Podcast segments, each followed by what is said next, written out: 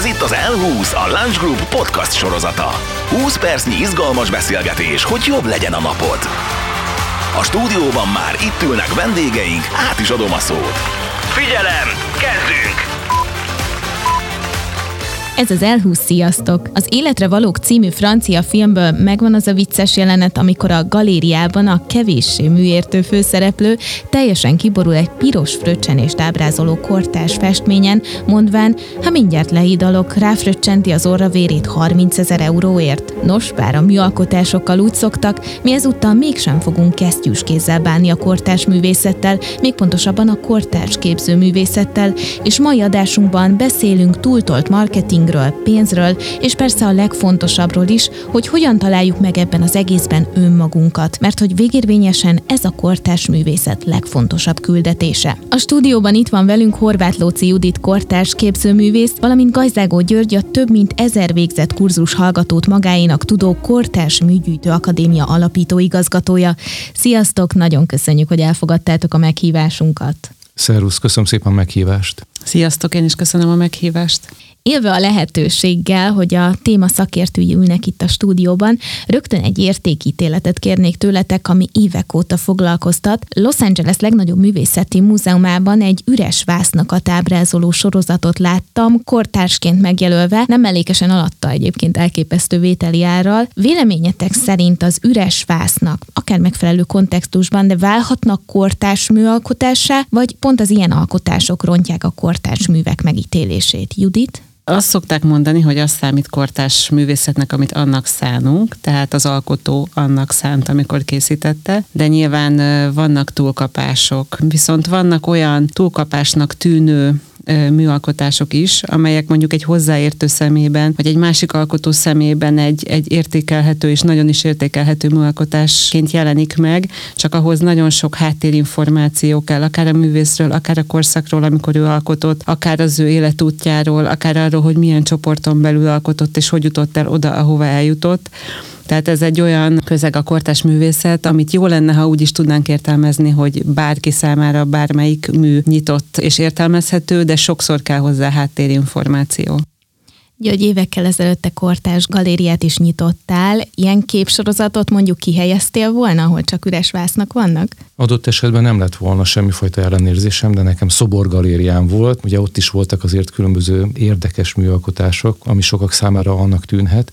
Ellen Schwarzman New Yorki tanácsadónak van egy, egy idézete, hogy a kortás művészet az szembesít azzal, amit nem ismersz, vagy azzal, amit ismersz, de olyan módon, ahogy sose gondoltad volna. És itt még egy ilyen dolog, ami itt a kurzusainkon az elején mindjárt kiszokta verni a biztosítékot, hogy azt a kifejezést, hogy tetszik, azt a kortársa kapcsolatban felejtsük el. A kortárs nem akar tetszeni. Ugye nem akar esztétizálni, azt nem azt jelenti, hogy ne nyissuk ki előtte a lelkünket, és hogy ne, ne olyan képet válasszunk, amivel együtt tudunk élni. De a kortárs sose az, amit a képeken látunk, tehát annál sokkal több. Van egy olyan mondás is, hogy ha csak annyit tudsz mondani, hogy tetszik, akkor az olyan élvezeti érték, mint hogyha a fagyinak a csomagolását nyolná, tehát kicsit le kell hántani róla a csomagolást, és elmerülni a mélységébe, és a kortás ilyen szempontból játékba hív.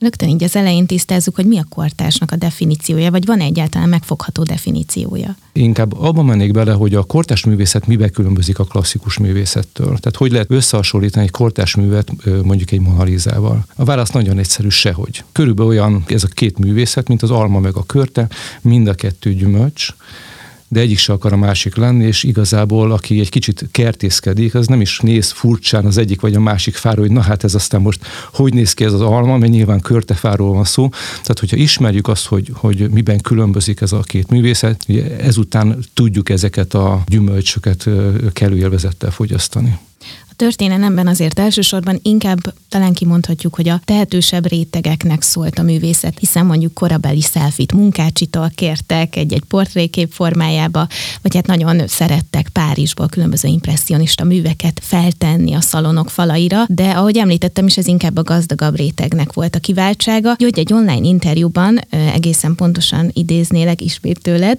500 ezer forint körül ma Magyarországon már egészen jó műtárgyakat lehet venni.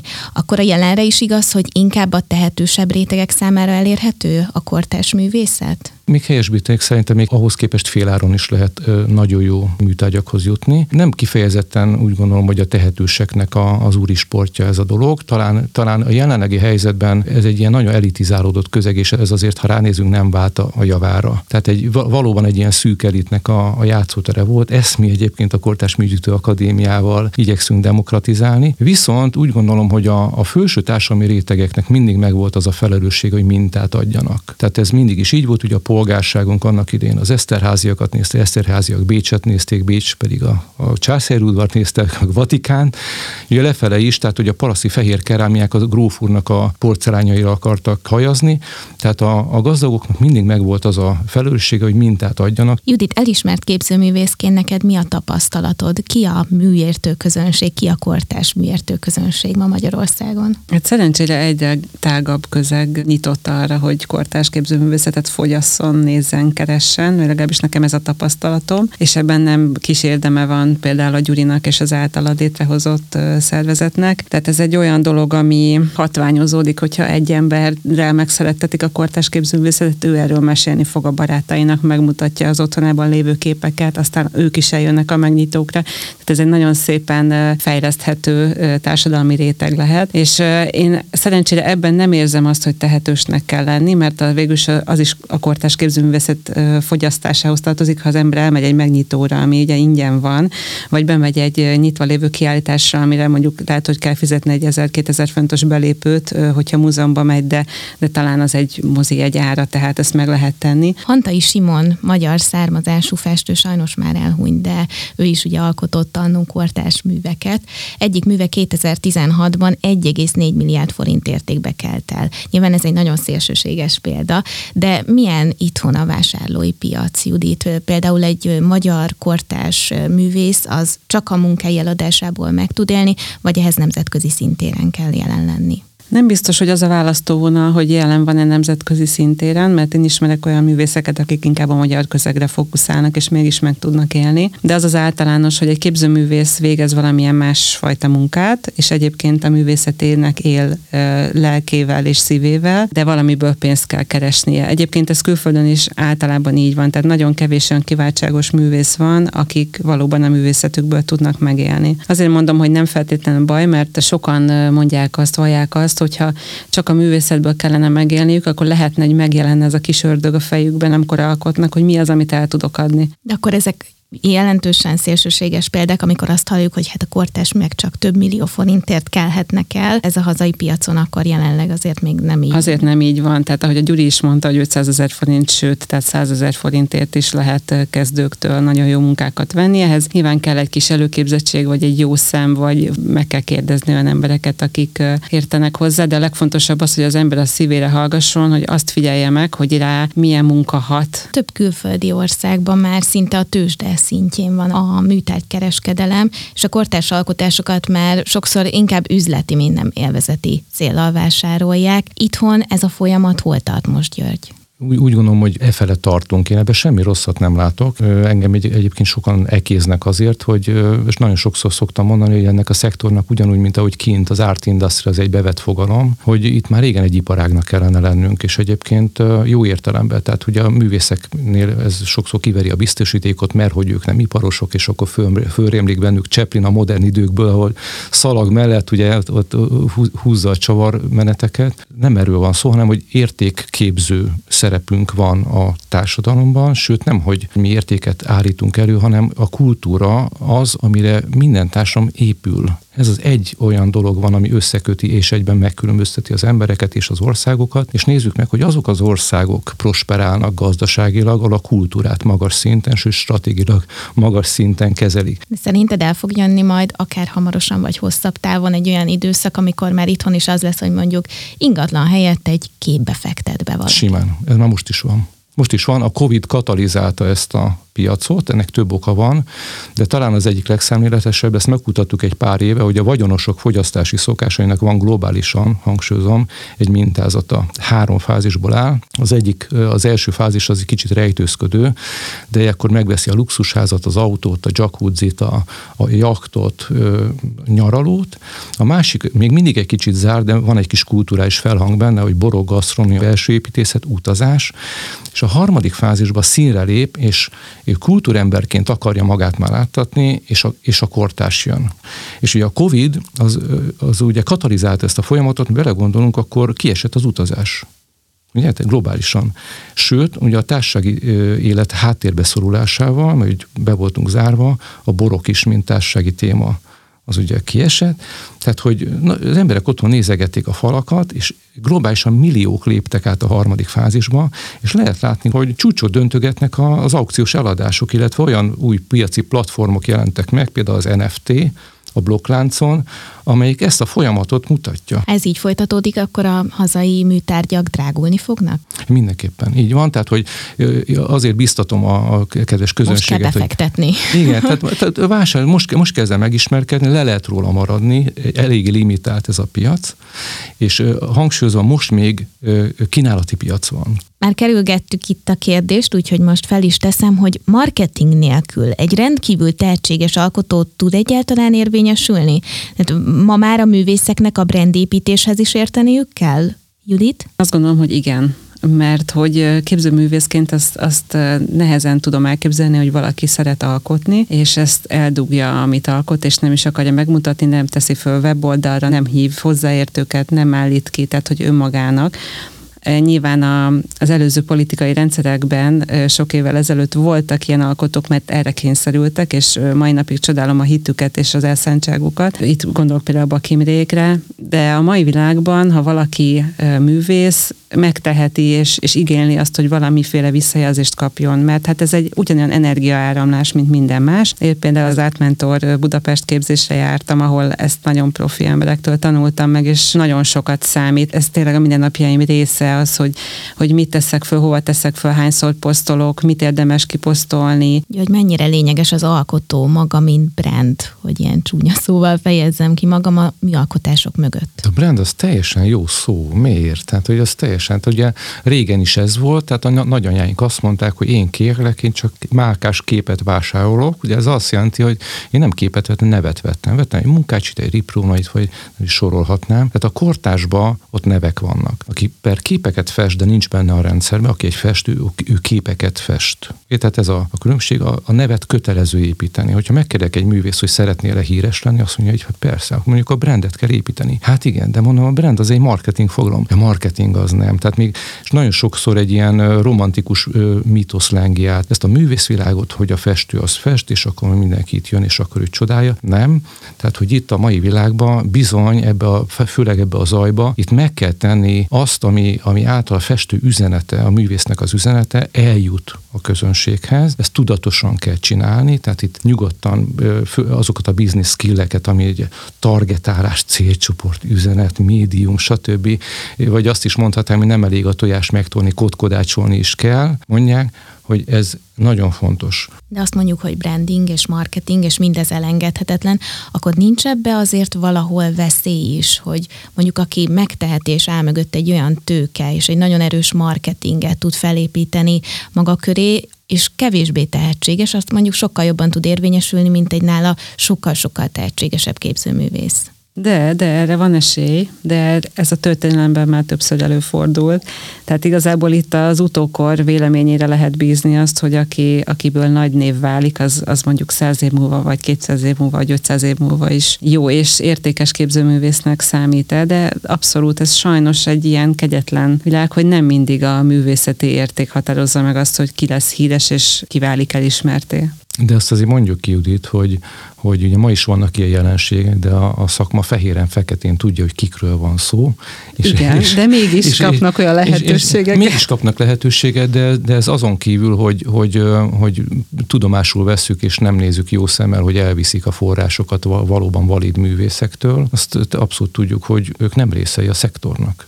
Egyébként ez, ez nagyon sokszor így van a világon, tehát Anglia legismertebb festője, és nincs, nem része a kortás szektornak. Én nagyon örülök, Judit, hogy ebbe a talán zárt, de majd megmondod, mennyire zárt, elismert magyar kortárs közösségbe te bekerültél a legnagyobb nevek közé.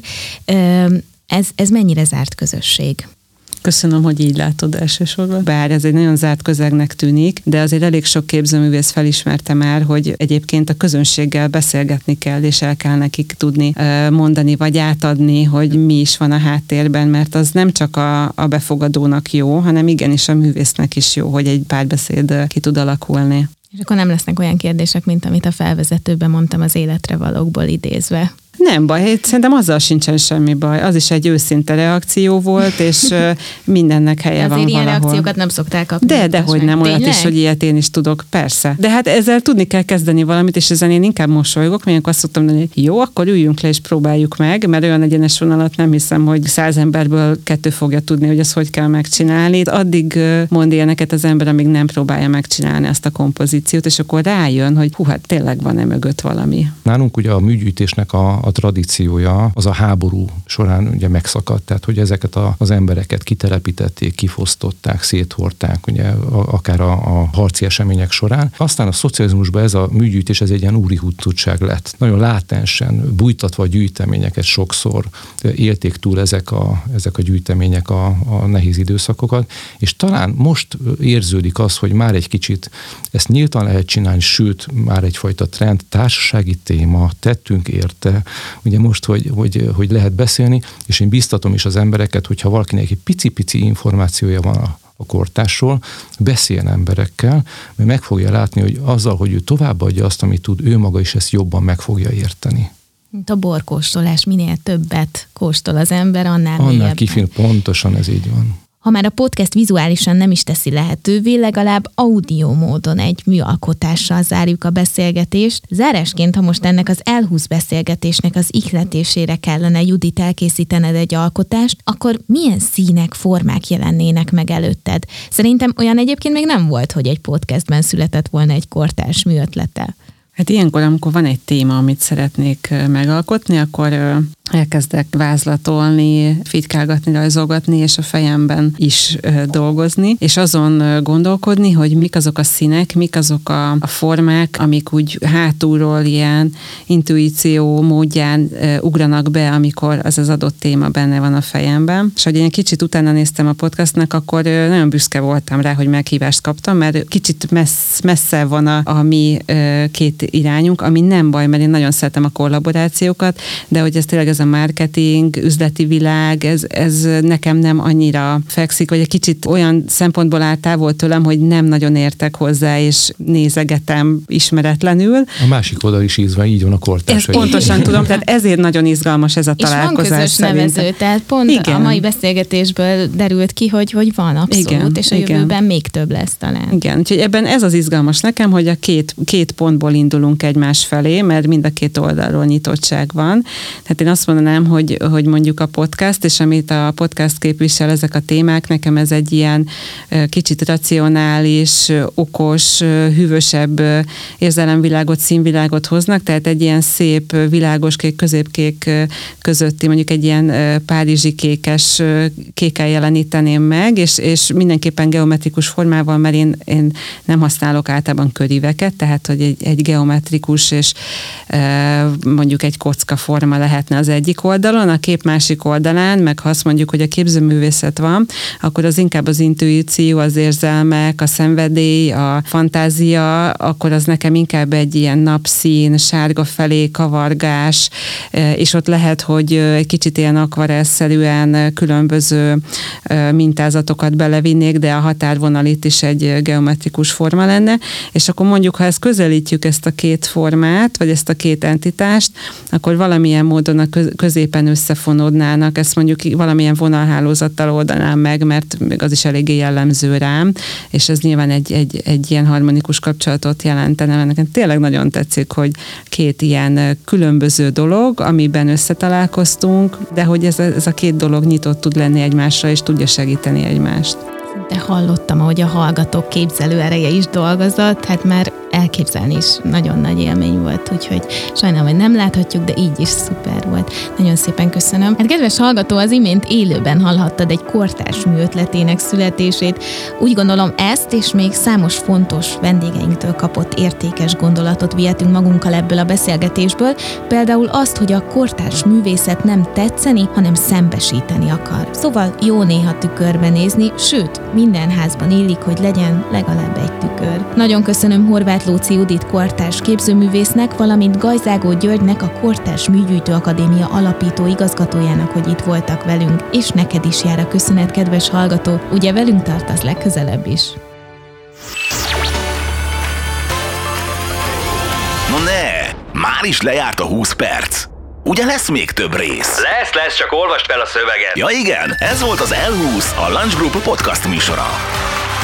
Kövessetek minket, mert hamarosan új vendégekkel, új témákkal jövünk. Változatlanul 20 percben.